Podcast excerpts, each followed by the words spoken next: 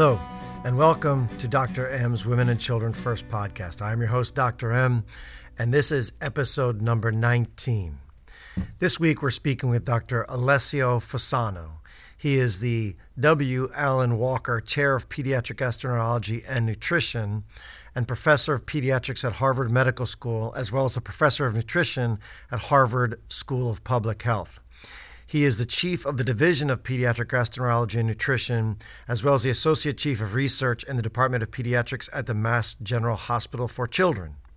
He is known worldwide for his groundbreaking research in establishing the rate of celiac disease at 1 in 133 Americans, as well as his groundbreaking research in intestinal permeability, and specifically the chemical zonulin that's involved in intestinal leakage. Dr. Fasano also directs the Mucosal Immunology and Biology Research Center and is the Associate Chief for Basic Clinical and Translational Research at the Mass General Hospital. Under his leadership, investigators are studying the molecular mechanisms of autoimmune disorders, including celiac disease and other gluten-related disorders in specific. He has published in many of the most prestigious journals in the world, as well as being on news media outlets, including New York Times, Wall Street Journal, and National Public Radio. He recently co-authored a book called Gut Feelings, The Microbiome and Our Health, with Susie Flaherty. It is excellent. I have been following the microbiome research for over a decade and a half, and this book concisely puts together all of the information, including epidemiology as well as anthropologic data, as to why the world of our microbiome is so critical to our health, whether it is broken immune tolerance, development of autoimmune diseases, allergic diseases, celiac disease, non-celiac gluten sensitivity, and so much more. I highly, highly, highly recommend this book. To give you an idea of what the book is actually about and also what we're going to talk about over the next hour, I'm going to read from an article called What Does the Microbiome Do? By Jerome Groopman. He writes, "We live life with companions. Some, like parents, are present from our moment of birth. Others are met at school or work and become friends or spouses. These companions influence our behavior and emotions and so contribute to our physical and mental health. But as Alessio Fasano and Susie Flaherty show in Gut Feelings, we also live life with an invisible companion, the microbiome. The trillions of microbes, bacteria, fungi, viruses, and occasionally protozoa and parasites that inhabit our gastrointestinal tract and reside in our upper airway and skin. The products of these microorganisms are thought to modify the workings of our genes, a process called epigenetics, and to directly affect the functioning of our vital organs. The microbiome is introduced to newborns through vaginal microbes during labor and then through maternal feeding, and it can change in composition. It may aid our physical growth, emotional balance, and cognitive development, as well as the maturation of our immune defenses. It may also become injured or dysfunctional, contributing to the rise of inflammatory disorders like Crohn's disease or even specific speculated neuropsychiatric syndromes like depression and autism. Yet despite the possibility that the microbiome plays such a crucial part in human biology, we typically live in ignorance of its effects on our lives. Gut Feelings is a detailed and scientifically rigorous survey." He also writes, "Fasano and Flaherty depict people as the product of two co-evolving genomes, but they rightly acknowledge that socioeconomic factors, including health disparities and poor access to health care, can negatively affect the microbiome. They warn against attributing too many illnesses to bad microbial health. We can't ignore poverty, discrimination, air pollution, lack of access to nutritious foods, and other societal ills that influence diet and behavior, since these too can be major contributors to chronic diseases like obesity and asthma that disproportionately affect underprivileged communities."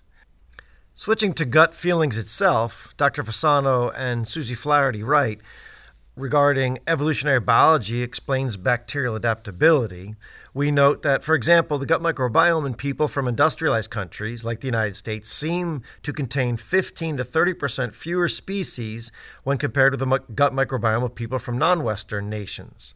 And aside from the obvious differences in lifestyle, there are other special and several theories that attempt to explain these differences. One proposal is the missing microbes hypothesis put forth by Martin Blaser in 2014. He theorized that losses of particular bacterial species of our ancestral microbiota due in large part to antibiotic treatments have altered the context in which immunological, metabolic, and cognitive development occur in early life, resulting in increased chronic inflammatory diseases. But on what premise is this theory of missing microbes based? Dr. Fasano's book looks at the answers to this question. Dr. Fasano goes on to state, when looking at how fast microbes replicate or reproduce themselves, he states, if human beings could reproduce every 20 minutes, it is certain that we would enjoy the same plasticity that characterizes bacteria and other microorganisms. But our biological clock requires 9 months for reproduction. Random genetic mutation in a human, whether beneficial or detrimental, occurs too rarely to adapt to sudden changes in the environment. This, to me, is critical, because if we think about humans, adaptation is the key to survival, and our genes are there to help us procreate, and also survive. So if our adaptation is very slow, it does make sense that maybe genetic mutation or genetic adaptation in the microbiome could play a huge part in our success and our survival, as well as that of the microbes within us. He also states in his book, when the human genome was initially reported to contain 25,000 genes, researchers were very surprised. Along with the assumed high number of genes, the concept of one gene as the cause of one disease was also discarded. Scientists were compelled to go deeper, to explain the role of genetics in disease development. How do we explain that one of the most rudimentary genetic beings, Homo sapiens, is complex and sophisticated enough to become the dominant species on our planet? This question has forced both basic and translational researchers back to their lab benches and clinical trials to try and make sense of what appeared to be inexplicable results. This led to the second major scientific accomplishment in recent times, the Human Microbiome Project. With a limited number of genes, humans enjoy a stable human genome. We inherit it from our parents, and it can give us a genetic predisposition for a variety of biological and pathological traits. Conversely, the human microbiota expresses 100 times more genes than humans, is extremely plastic, and can change from individual to individual and within the same individual over time, all as the consequence of a variety of environmental factors that can shape its composition and function. Our human genome has co-evolved with the trillions of constantly changing microorganisms found in and on the human body. Given these facts, it is logical and at the same time quite tantalizing to hypothesize that we are actually the products of these two interacting holobiontic genomes. So I'm going to stop there. I think that gives you a flavor of what we're really looking at here. This emerging field that is incredibly powerful, something I've been studying very intimately for the past decade and a half. And now we have one of the preeminent experts in the world here to discuss how he fell upon this world of the microbiome through his research on cholera vaccines, all the way to the current understanding of what's going on with COVID and in specific multi-inflammatory syndrome in kids as it relates to dysbiosis and intestinal permeability. So I hope you enjoy this fascinating conversation with Dr. Alessio Fasano. Well, good afternoon, Dr. Alessio Fasano from up there in the Boston, Harvard area. I am so glad to have you here on Dr. M's Women and Children First podcast. It is a great day to have you here, so welcome. Thank you, Chris. Thank you for having me on the podcast. Oh, it's my pleasure, my pleasure. So I thought I'd get started by sort of laying the little framework for where we're going to go. You know, if we eat a food particle, let's say gluten, you know, which comes from wheat and different grains that we eat. It may appear to the body as a microbe or microbial debris piece, which travels then into the intestine, triggering an immune response, whereby a peptide zonulin is released by the intestinal tissue, opening these things we call tight junctions between our gut cells via the disassembly of little proteins called claudins and occludins. This interepithelial space is now permeable to larger molecules entering into potentially systemic circulation or in immune-conserved spaces.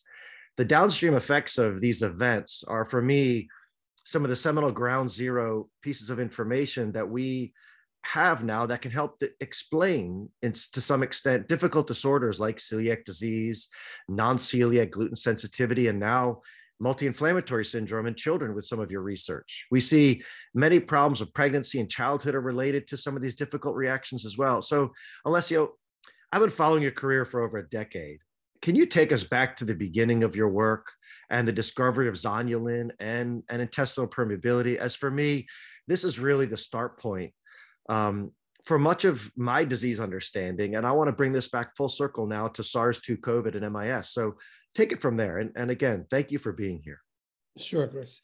So for those that are not really familiar with science, I just want to put out there a preamble to give you the rationale what we're going to discuss on the fact that science is a constellation of failures with very few successes. And nobody cares about the failures. So you don't read this in the, medical journals or any other places because people don't care. Right. And this cholera situation is indeed a story of failure. The purpose was a totally different one. I moved to the United States for a fellowship, for 2 years, fellowship. And I was charged to develop a cholera vaccine. Cholera, it's a bug that gives, severe diarrhea.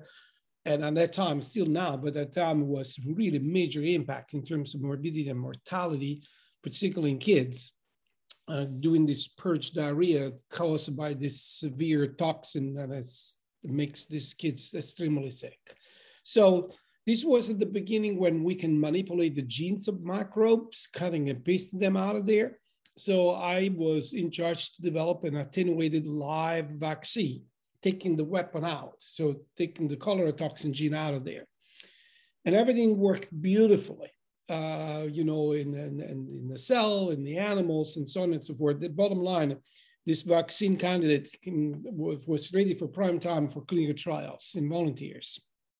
And unfortunately, when we gave this vaccine, it didn't give the purging diarrhea of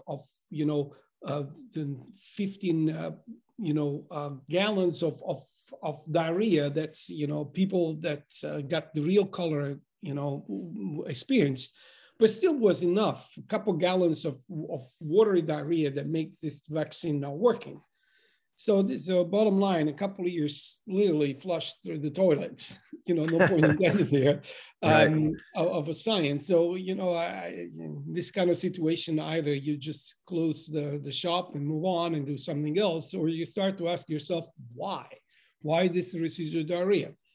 And, eventually I discovered that, beside this major weapon of cholera toxin, the bug makes another toxin that actually, rather than affecting the fluids transport and therefore, pulling out water into the lumen by changing this, the electrolytes and fluid transport, loosen up the spacing between cells. Now, this was something that was discovered in the late 80s. And this was the time in which, talking about ground zero, there was no agreement. Actually, the vast majority of the physiologists believed that the spacing between cells were cemented. So it was completely sealed. There was no dynamic, changes in there. So publishing a toxin that was loosening up the spacing between cells, what you mentioned before, the tight junctions, it was unprecedented. So bottom line, the cholera, besides to cause, the classical diarrhea disease through the cell, transport was also opening up the space in between cells. And the next obvious question was, how did you do that? What is the mechanism? So we started to dig into the mechanism, how this toxin disassembled this junction in between cells, to learn that this was extremely complicated machinery. And I reasoned why we have this machinery. just to be targeted by toxin makes no sense. It's right. More logic that this bug has been smart enough to study our physiology and mimicking something that we use for this purpose. And that's how we discovered zonulin almost 20 years ago now, a little bit more than 20 years ago. There is the counterpart of this toxin that does exactly that.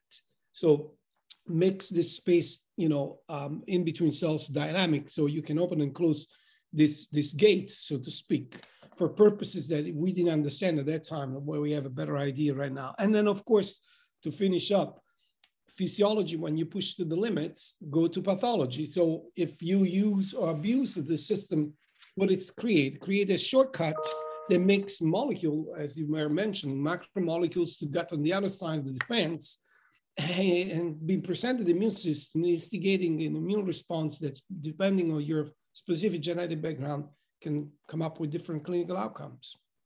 Right, right. So serendipity, we call that, you know, where you were doing some research for one end goal, the end goal didn't achieve what you thought it was, but it allowed you to peel the onion farther and come up with something that was even more interesting now in hindsight than, you know, although a vaccine would have been fantastic. I think to me, this is even more seminal to the future of understanding medicine, the zonulin story. So many things can elaborate zonulin. Right. So my understanding of the literature right now is that toxins like Vibrio cholera toxin, but then also foodstuffs like gluten can potentially elaborate. What's the mechanism? I understand pattern recognition receptors are involved in this, so toll-like receptors.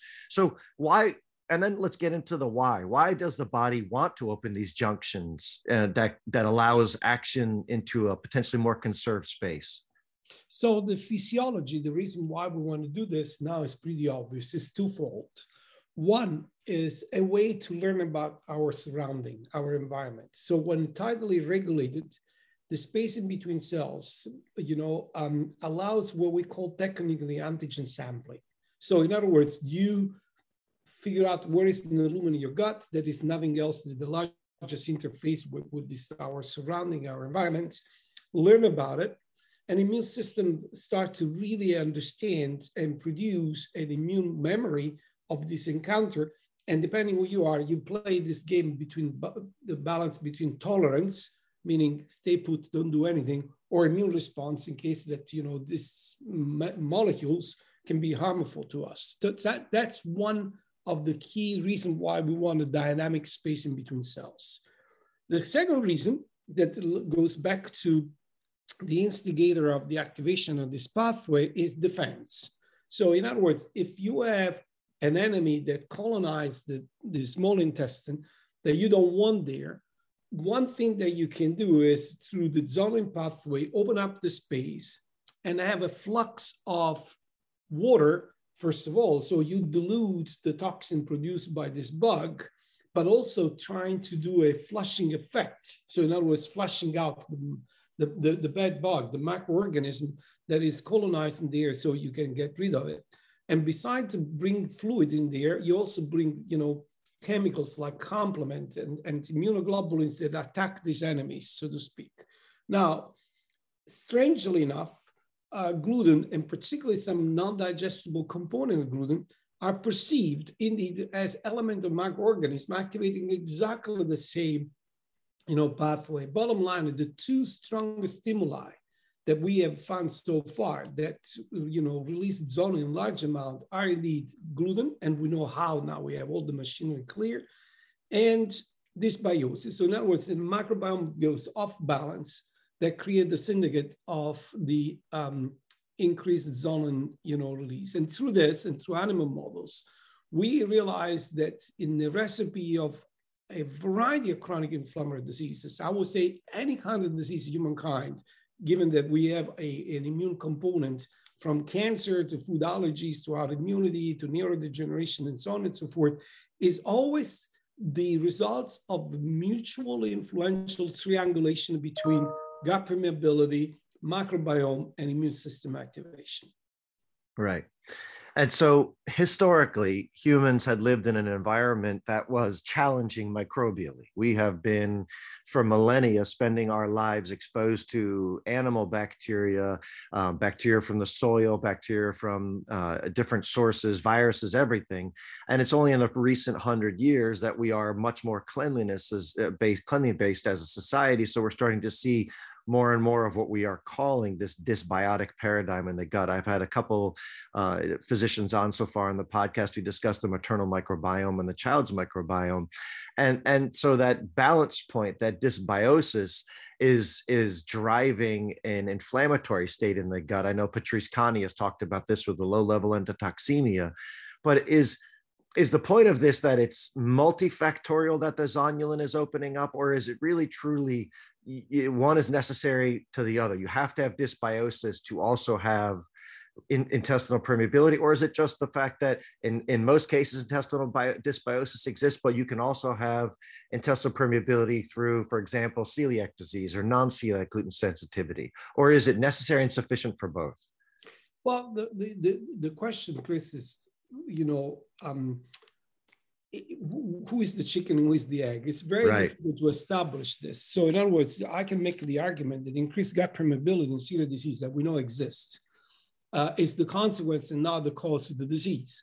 While, you know, with the zoning pathway, we have many others now have shown that this is a prerequisite to lose tolerance. So in other words, the march from health to disease at the mucosal level goes like this. Number one, everything is healthy. The tight junction are tidally regulated. You have this antigen sampling and you induce tolerance, so you stay well. Number two, you lose this tight control of the paracellular pathway. Why? Stress, excessive alcohol, you know, junk food, you know, again, excessive amount of gluten on a specific genetic background, dysbiosis, and I can go on and on and on. And that created the syndicate to increase, you know, paracellular permeability, including through the zonulin pathway. Now, what you have, that low level of on that endotoxemia that, you know, you were mentioning before, that is being covered by another podcast, that now is challenging another non-self-antigen. It's challenging the lamina propria immune system, what we call the gut-associated lymphoid tissue, that of course sees an enemy. And what you do when it sees an enemy, you fight. And when you fight, what's happening? Collateral damage is inflammation.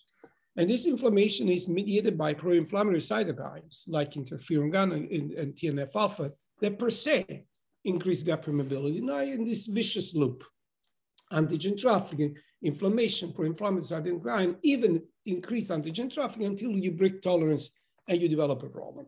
Which problem? Depends who you are genetically speaking. If you're predisposed for a Th1 immune response, you develop chronic inflammation, Th2 allergy, Th17 an autoimmunity, an immune response, and so on and so forth.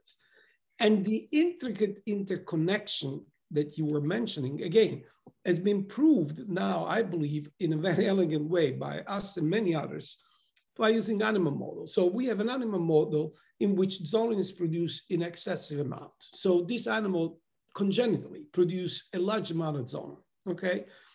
What happened to these animals? That if you look at these animals, they have their microbiota completely skewed toward a pro-inflammatory microbiome. So they lose protective microorganisms like, you know, Akkermansia. They increase the abundance of pro-inflammatory, you know, component in the microbiome like Rikenella. So they are prone to do inflammation. And then you look at the immune system in these animals, they are also skewed to be ready to fight. So in a hyper-belligerent state of mind, because some of these immune cells that produce inflammation are upregulated and ready to fight. And if these animals are pushed to the limits by a stimulus of inflammation, they have as an outcome a much worse outcome than the counterpart are wild type. So in other words, their morbidity and mortality is much higher than wild type mice. All this to say, there is a mutual influential, crosstalk, so to speak, between these three elements that dictate if we stay healthy or if we develop disease. If you have dysbiosis, you increase gut permeability. But if you never increase gut permeability, that created dysbiosis. If you have increased gut permeability, the immune system becomes hypervigilant. Why? Because this passage of endotoxins and other non-self antigen. But if you have an immune system that is hypervigilant, as I mentioned, you produce pro-inflammatory cytokine that increases your gut permeability. In other words, you see where I'm going with this. Yeah, it is a mutually influential triangulation among these three elements that truly dictate how we start the march from genetic predisposition to clinical outcome, and how the dysbiosis done epigenetically can make the immune system be even more belligerent because the gene that controls the immune system becomes even more activated. Right, and I think the mechanistic pathways for a long time were never understood, so it's considered the black swan. We didn't see it, therefore it can't exist, and I think a lot of your work has made that now front and center to understanding the why. I had a case, I remember after learning about your work quite a while ago and reading your 2013 paper on non-celiac gluten sensitivity, that a child come to see me. He was 5 years old and had chronically painful feet. And he went to an outlying institution in the Raleigh-Durham area and was told he had bone marrow edema syndrome. I had no idea what it was. So I looked at the mother, I said, do you mind if I Google this? And I pulled up my computer and Googled bone marrow edema syndrome. And there it said radiographic evidence by MRI, swelling of the bone marrow, unknown etiology, story there. And I'm looking at this and I'm like, this smells like gluten. I said, I have no idea why, nothing else makes sense. There was no obvious outside rash or anything else to explain. So we did a 30-day diagnostic trial off of gluten. He got better, re-challenged him, feet hurt again. End of story from a clinical perspective. And so I was sitting there at that point without the full mechanistic understanding of the why. Clearly it wasn't celiac. We tested him for that, but he had the response rate. So let's take it from there, because I know you've done a lot of work specifically around gluten and non-celiac versus celiac. So when a human consumes the gluten molecule, or let's just take wheat, break it down from the two different aspects, whether it heads to the celiac pathway from HLA-DQ2, DQ8 versus the non-celiac and the innate immune system. So actually, there are common pathways to all of us. And then there is a divergence between those that have no problem with gluten and those that develop problem with gluten. And there is a further divergence there, celiac versus non-celiac gluten sensitivity. So when we eat something with gluten in it, we all digest that to the point in which we cannot digest completely to the single elements, the amino acids, as we can do with any other food, protein. We have undigested fragments that they are capable to communicate with us doing specific things. Pertinent to the discussion today, a couple of these undigested fragments, they are able to interact with a specific receptor. There is a chemokine receptor, it's called CXCR3, that recognize this fragment as component of microorganism, as I mentioned before, and as such will induce an MYD88 dependent release of zonulin. Now, zonulin is released, binds to its own receptor. There is it's called a proteinase activated receptor that transactivates another receptor, it's EGFR, and this leads to changes of this composition and function of this protein, make the disjunctions, creating phosphorylation, some of these elements that now are detached to each other, and this open up the space. Now, again, this happened to all of us. Once you open this space, as a consequence, stuff in the lumen, including this undigested gluten fragment, will come into the lamina propria. And as I was mentioned before, there, the immune system takes over because sees the enemy and does something about it. What happened to us, majority of people that actually tolerate gluten, that immune system clean up the mess. We don't even know that this was this passage. We stay healthy. That's the end of the story. And that's called tolerance. And it's tolerance, because the immune system, again, has been doing this antigen sampling of gluten before and is capable to handle that. And genetically, you are not paying consequences. So the vast majority of people, even if you increase gut permeability, even if you don't digest completely gluten, will not have any clinical consequence. Now, there is a subgroup of individuals in which this inflammation activates a chain, this encounter with the immune system activates a chain of events that leads to the activation of what we call the innate immune system. So the first comer when we face an enemy. And with that, because again, you engage the innate immune system that activates a specific pathway, you develop inflammation. If you stop there, so in other words, you develop inflammation due to the engagement of the innate immune system and nothing else, you will develop symptoms related to non-celiac gluten sensitivity. These people, they have no damage to the intestine, they have inflammation in the lamina propria, that translated in clinical outcome that unfortunately is not distinguishable from celiac disease. Same symptoms, so on a clinical ground, you cannot distinguish, but stops there. If on the other hand, beside the innate immune system that you need to activate anyhow, as the next step, now you have the release of this enzyme that is in cells that are damaged, it's called tissue transglutaminase, that will deamidate gluten. And you have the HLA to present gluten to T cells, the HLA-DQ2, DQ8. So now you have the gluten that comes through that induces an innate immune response that's common to gluten, non-gluten sensitivity. But now you got the next step. TTG will deamidate this, will bind to the HLA-DQ2, the HLA-DQ2 or DQ8 on antigen-presenting cells. This is presented deamidated to the T cells. And these T cells will start the chain of events that leads to the celiac histopathology autoimmune insult that's typical of the autoimmune process of celiac disease. So beside the innate immune response, you need to have also the adaptive immune response in order to develop celiac disease, while with non-celiac gluten sensitivity, you do not. And I think this is going to become critical when we talk about your MIS research, because it is clear that activating zonulin, intestinal permeability, if it's happening in most of us or all of us at any one point in time, that's not sufficient to then go on to have secondary disease. You have to have this activation of the innate immune response for the non-celiac state. And then you have the secondary part where you have this HLA, which is human leukocyte antigen, which is basically a white blood cell way to present this gluten to the immune system to say, hey, you're a bad player. I'm going to now develop antibodies against you, and I'm going to kill you as if you are a bacterium or a virus, and I'm going to kill you every time you eat it. Therefore, that patient presents sick because when they consume the gluten or the food, their body thinks it's being attacked by a pathogen, attacks it with the immune system, and keeps to attack them and makes them sick, and they present with brain fog, body aches, joint aches, rashes, all of the above. Does that sound right? Yeah, actually, in a recent book that Susie and I wrote, that it's mostly you know, focused on gut microbiome, but because of gut microbiome, we're taking this as a holistic approach with all that affects the gut microbiome. It's called Gut Feelings. There are 5 pillars.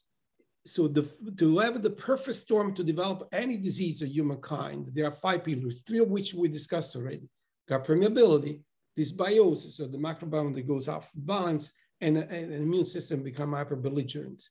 Right. Then you need a genetic predisposition. So you have to be genetically predisposed to develop Alzheimer's or type 1 diabetes or celiac disease, and the exposure to an environmental trigger. So if you have one of the 5, let's say increased gut permeability because you eat gluten, but you miss the other 4, you don't develop any problem. But even if you have, you know, all 5, the march to break tolerance and develop the problem can take quite a long time, because some epigenetic switch of the genes that you have that put you at risk needs to put them in motion. So in other words, one thing is to have the genetic predisposition. The other one is if this gene is really expressed in a way that makes you sick. All right. This to say, you know, lifestyle is instrumental to decide how we play our genetic cards. And the classical example, again, is celiac disease. Once upon a time, we believe, based on these 5 pillars, at least at that time were 3, because we did not know about the microbiome and gut permeability. But you know, we thought, if you're genetically predisposed, so you have the genes, and you eat gluten, this is necessary, sufficient to develop the problem. Then we learn over the years that if you follow people, you know, at risk, some people break tolerance indeed soon after that you introduce gluten in the diet. Some people, they for 40 years, they can eat gluten. It is undisputable the trigger of the autoimmune process celiac disease without gut sick. And then all of a sudden they do. How do you explain that? Epigenetics. So bottom line, the genes have been always there, but they were not put in motion. And then something happened. infection, a trip, stressors, a surgery, whatever. They change the microbiome in its composition and function, and they epigenetically change the plan of the genes that control the genetic, they control the immune response to gluten, and now you switch from genetic predisposition to clinical outcome. Right, and that's the critical piece there that was coming next, and you just talked about it, which is this epigenetic piece, the lifestyle factors that are secondarily sitting out there, laying the milieu for the immune system to be happy or unhappy, tolerant or intolerant, and then the cascade of events carries itself on. So we've touched on now celiac disease is a prototypical autoimmune reaction. So the body is reacting to self. In this case, it's reacting to our tissue that looks like tissue related to the gluten, to tissue transglutaminase, the anti-gliadin antibodies. You start to have now secondary diseases. Autoimmunity seems to be part and parcel with leaky gut or intestinal permeability. So again, sufficient and necessary, right? You have to have this leaky gut in order to then have these inflammatory reactions that then start showing our self-tissue to the immune system, right? These damage-associated molecular patterns. So I was reading a paper, and I don't know if you saw this paper. I know you've done a fair amount of work in autism over the years, but in molecular psychiatry in January, there was an autoimmune analysis of maternal autoantibodies. And they found that 18% of the circulating maternal autoantibodies were attacking parts of the child's brain. So positing again that we need to be far upstream in our understanding of the lifestyle mitigation factors to prevent the risk of these epigenetic shifts or these intestinal permeability events that then leads to autoimmune cascade of events signaling inside the mom's body that then is now attacking the newborn, right? Yeah. So would it make sense to you, being the expert in this space, that what we should be telling mothers is that they should be eating a whole foods, minimally processed diet, maybe even low in gluten, depending on what their symptom complex is? If they have no symptoms at all and are perfectly healthy, maybe not. But if they share any sign of brain fog, body irritation, rashes, that maybe a gluten-free diet during pregnancy would make sense. And I know I'm shooting from the hip here, just based on the mechanistic understandings. Yeah, gluten is one of the many factors that we discussed before that can increase gut permeability. I think that beside gluten, a healthy lifestyle, it would be highly recommended, definitely to pregnant women, but to all of us. If you look in the literature, you ask yourself, what kind of disease has been linked to increased zonulin production and therefore as a biomarker gut permeability, okay? And therefore, it's a fair target to try to mitigate my risk to developing a problem. The list is humongous. There are autoimmune diseases, there are infections, there are allergic diseases, there is cancer, aging. Aging is a process of inflammation. That's the reason why it's called inflammaging. And it's been shown that, if you have, Drosophila, the fruit fly, for example, the predictor when the Drosophila dies is not the chronological age of the Drosophila, but when loses the barrier function of the gut. And when they fix that, by genetically manipulating the genes that control the Drosophila gut permeability, double the life expectancy of the animal. Ultracentenarian, they are healthy. They have very low zonulin level compared to relatively young folks that have cardiovascular problems. There is much higher. Some events are equal for all of us. So it really depends very little on the genetic, if we age or not. The genetic, though, dictate how we age, graciously or, we crash.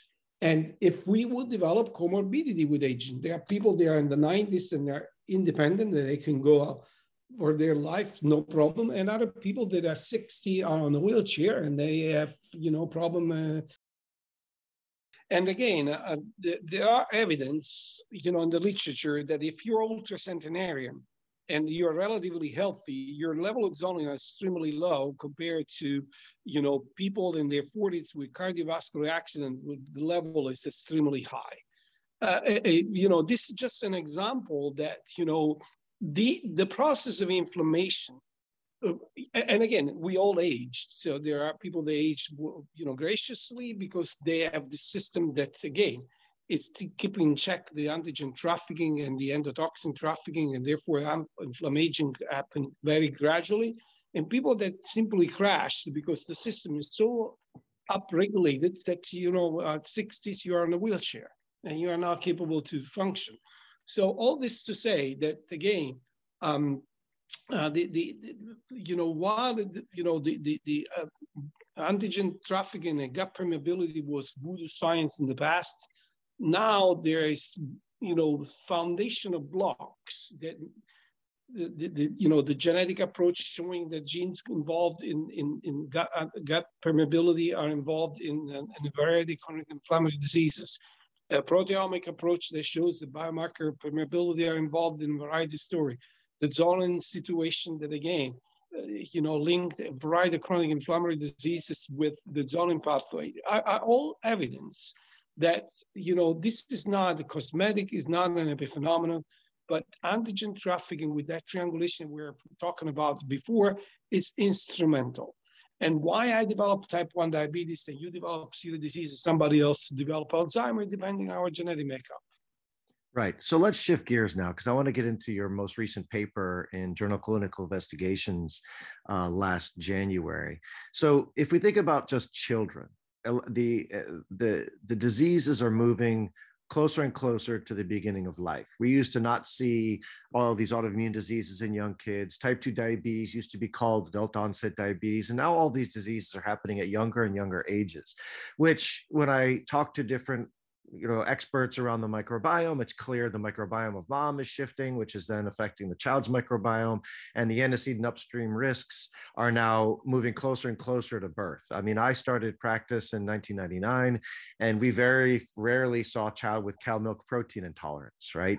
And now it seems to be every fourth child has some form of inability to tolerate either maternal breast milk or child's breast milk. So something's shifted big time in the dysbiosis land of the infant and the child. So let's go to your most recent paper. SARS-2 comes on the scene, starts to disrupt life around the world. And oh, by the way, a subset of these children develop multi-inflammatory syndrome, which very much appears to look like Kawasaki's, with inflammation and high fevers and trouble. And some kids are dying. So your lab decides to follow some of the similar ideology of the intestinal dysbiosis and leaky gut could be involved. Take it from there with your 100 children study. What did you find? So the beginning of the pandemic made us as a statement that this was an adult elderly disease and kids were spared. That, of course, for us made no sense, because if there is one population subjected to viral infections, these are kids. So right. We knew from the very beginning that, you know, kids will eventually be exposed and be infected and possibly transmit, and that turned to be correct, you know, the SARS-CoV-2. But why clinically they were kind of silent at the beginning was not clear. And now pretty much it's obvious what's going on. Kids, like anybody else, will have the SARS-CoV-2, port of entry as the upper airways. Contrary to the adults, these upper airways, first niche, will not translate in the lower airways, and therefore the lung, and you go in the respirator, you know, the intestinal caroid, and so on and so forth, but find as a biological niche the GI tract. That's where the virus sits for weeks, sometimes for months. And the vast majority of kids will have this passage there clinically completely silent, so they don't know what's going on. And a few of them, this translates in this very severe, life-threatening, you know, cytokine storm disease that is this MIS-C, that is the multi-organ inflammatory syndrome in children. There is also a counterpart in adults. And then there is long COVID, that's totally another discussion. Right. But we didn't know how these kids developed this cytokine storm, since we look left and right, up and down, and we cannot find the SARS-CoV-2 in the bloodstream, nothing. Then, through the collaboration, some other folks here on campus at Harvard Medical School at Brigham, and colleagues across the country, so in California. And by the way, this is the beauty when something like this happened, the humility to just try to help by networking all together, drop what we're doing and trying to figure out what's going on. And that's been a rewarding experience with, you know, these colleagues from all over the country coming to rescue, so to speak. What we found is the following. This SARS-CoV-2 that got in the GI tract, find this biological niche there, eventually create this dysbiosis that in turn increase the zonulin release that eventually will lead to some key components of the SARS-CoV-2, particularly the spike protein, to get in the bloodstream. Now, we, and now confirmed by others, found out that this spike is a superantigen. In other words, something that is capable to activate the cytokine storm and autoimmune processes through specific interaction with T-cell receptor. And if you have a mutation of this T-cell receptor, that brings the expansion of these T-cells that will lead to the cytokine storm. If that was indeed the right hypothesis, that, by the way, was you know, supported by our finding of 2-3 years ago of Kawasaki being zonulin mediated, and you know, we had an animal model, we see this in kids and so on and so forth. Well, we may have a solution.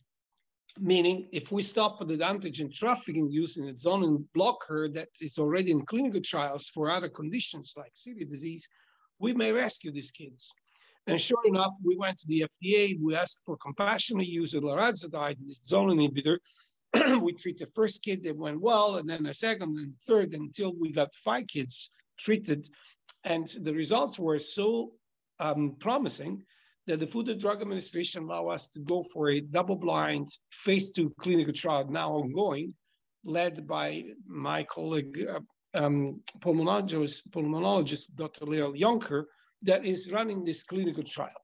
So, you know, starting from our discussion, a failure of vaccine leads to rescue kids with the most severe, you know, outcome of SARS-CoV-2. If you told me, you know, at that time that this will be the outcome of this, you know, line of research, I would say you must be out of your mind. Yeah, it's a beautiful discovery. I can't tell you when I read that paper. I think I've read 1,000 papers in the last 2 years on SARS-CoV-2. And when your paper came across, number one, I saw your name.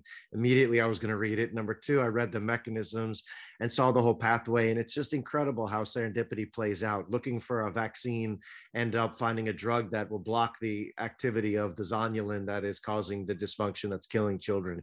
It's a story you can't make up. It is absolutely beautiful. So the question I have is, this was that is there an antecedent dysbiosis that's necessary, or is it truly the SARS-CoV-2 that's driving a change in the phenotype of the bugs that they're in there, driving the ability of the zonulin to be released, or is it that these kids were actually, because again, when I looked at the MIS-C data, just epidemiologically, these kids all had risk because of obesity or asthma or something else.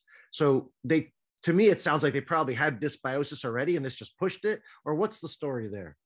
Yeah, actually, the two things are not mutually exclusive. And unfortunately, we don't have prospective, you know, data to make the point that, you know, because we surveilled the microbiome of these kids before the event, before MIS-C, to show there was dysbiosis. It's very conceivable because, you, as you said, there are preconditions.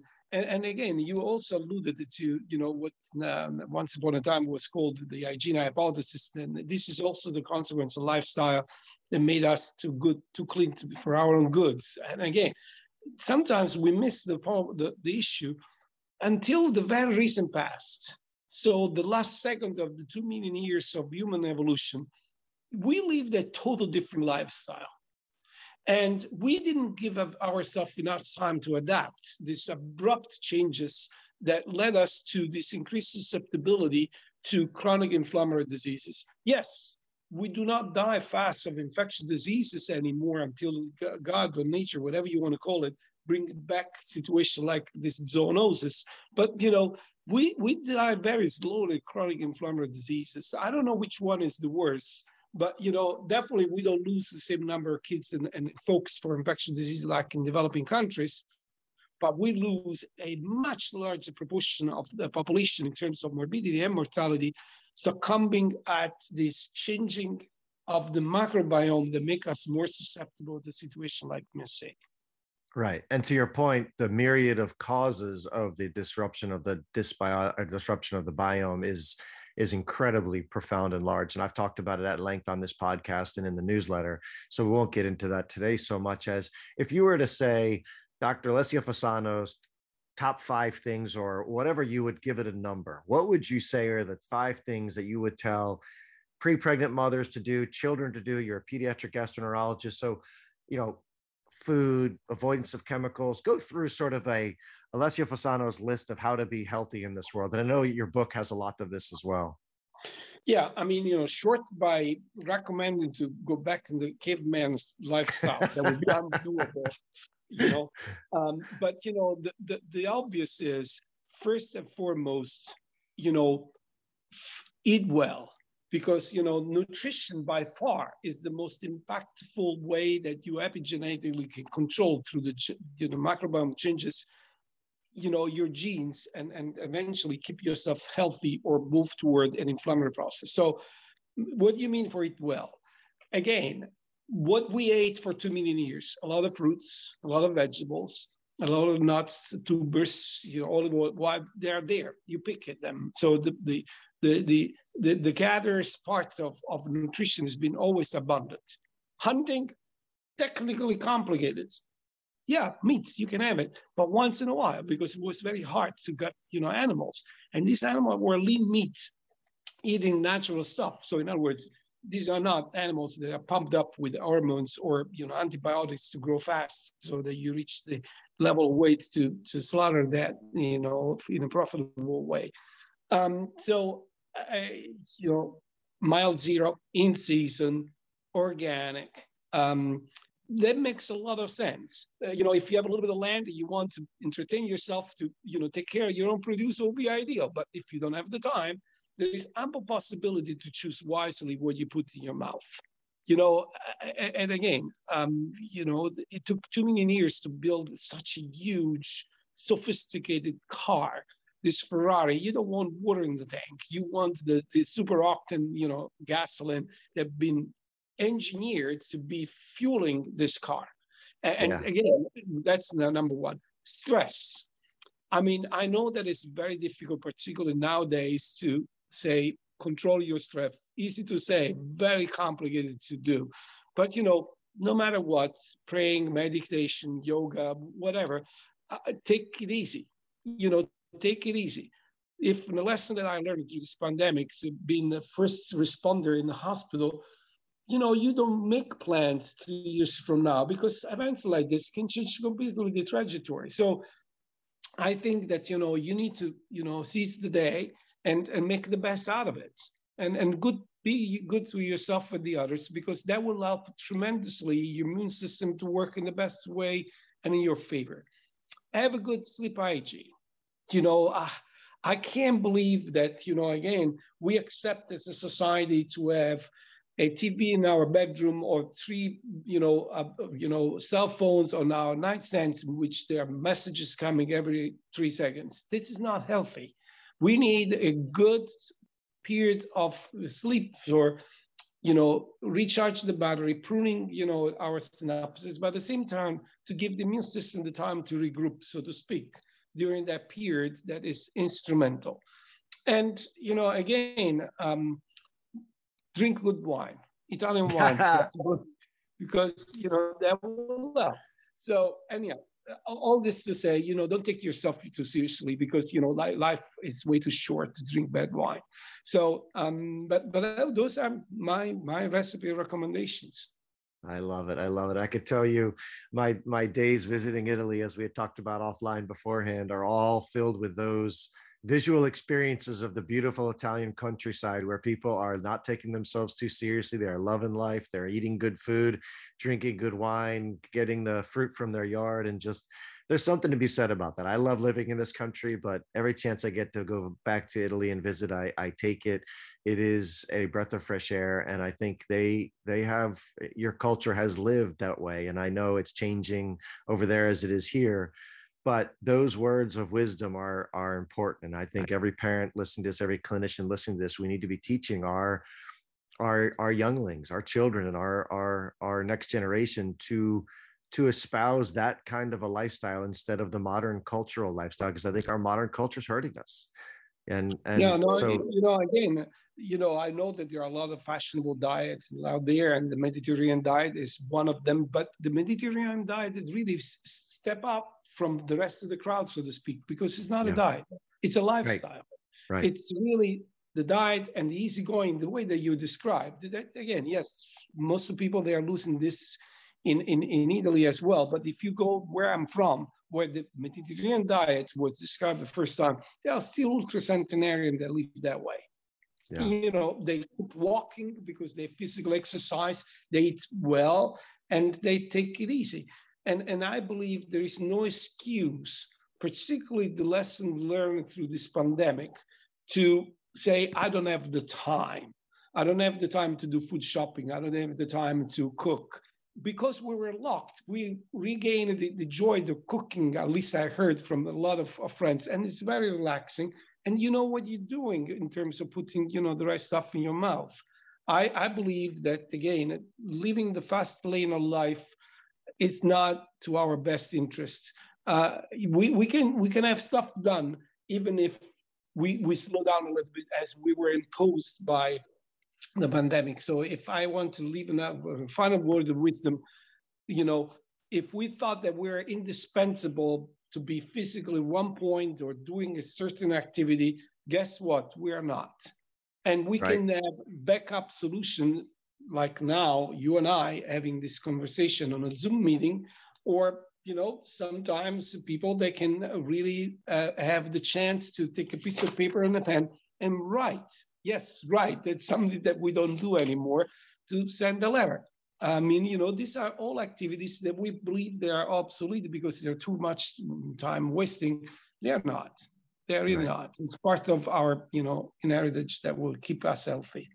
I agree with you. Stay in the slow lane unless you're riding in a Ferrari to win Le Mans 24 hours. That's it. Everything else should be nice and relaxed. That's right. So I love it. Dr. Fasano, I want to be cognizant of your hour. I thank you so, so much, Alessio, for this beautiful tour through your phenomenal career of research. I'm going to spend some time afterwards actually going through a little bit more for folks, but your time is incredibly valuable, and I am so grateful for your research, your time, and your love of this science. Thank you, Chris. Thank you for having me on the podcast. And as a final note, I just want to make aware everybody that, like everywhere else, this is a fruit of a group of very dedicated individuals. I'm just a speaker person for this group. Well, I thank you for all of your hard work and being a speaker for this group, and just being the onion peeler that you are, because all the onions that you keep peeling give us data to keep looking. So thank you again, and I hope you have a great day. You too now. Thanks. So there you have it. I hope you enjoyed the totality of that conversation. Dr. Fasano is one of the preeminent speakers, researchers in this space, and I feel very privileged to have had the time to spend with him to go over this, as well as to read his book and follow his literature in the scientific publications to date. I want to share a little more from his book. Chapter 18 is called Maintaining a Resilient Microbiome Through Old Age. I think this is a critical chapter, because if we understand aging or inflammaging, to control that process is to control how long we live and how well we live for that length of time. Because I certainly don't want to live for a long period of time if that means being hooked up to tubes, drugs, hospitals, doctor visits, all of that stuff. I would prefer to live as long as I can, as healthy as I can, and then die. Like that sounds to me to be a beautiful story. And inflammaging is a key to that. And the microbiome is one key of inflammaging. So, you know, he puts in his book at the end here a big discussion on the biology of aging, which we talked about briefly in this podcast. You know, aging is a syndrome of changes, as he writes, that are deleterious, progressive, universal, and to date irreversible. Between 1997 and 2019, PubMed published 369,000 articles on senescence and aging. Most of them were published in the last 5 years, and more than 2,000 articles were focused on the role of the microbiome in aging. Based on this body of work, we now have a much better understanding of the biological basis of aging process. He goes on to state this, and he writes a lot about this at the end, which is very important. And if you read nothing else, read chapter 18 in this book, although I highly encourage you to read the whole book. What does aging do? Aging damages occur on our molecules, DNA, proteins, fats, to cells, and to organs with the accumulation of changes in each person over time. Aging in humans refers to a multidimensional process of physical, psychological, and social change. This complex process of biological aging is a result of genetic and, to a greater extent, environmental factors and time itself, occurring heterogeneously across multiple cells and tissues. As the rate of aging is not the same in all humans, biological age does not always correspond with chronological age. And you know I've talked about this in many of the podcasts and many of the newsletters to date. We are heavily influenced by our environment. Our genetics are important, but the environment is even more important, and specifically lifestyle, stress, food, you know, all of the parts of the four-legged stool that lead to disease or abnormal functioning of the human frame. You know, normal aging, he writes in his book, normal aging implies sensory changes like visual acuity, hearing loss, and dizziness, right? Muscle weakening, reduced agility and mobility, and changes in fat. At the same time, there's a functional reduction of several systems, including the kidneys, respiratory system, and GI tract, while the body increasingly comes to certain diseases that we know of as hypertension, cardiovascular disease, diabetes, and more. And, you know, from the perspective of COVID, those diseases that COVID hijacked and caused people to die earlier.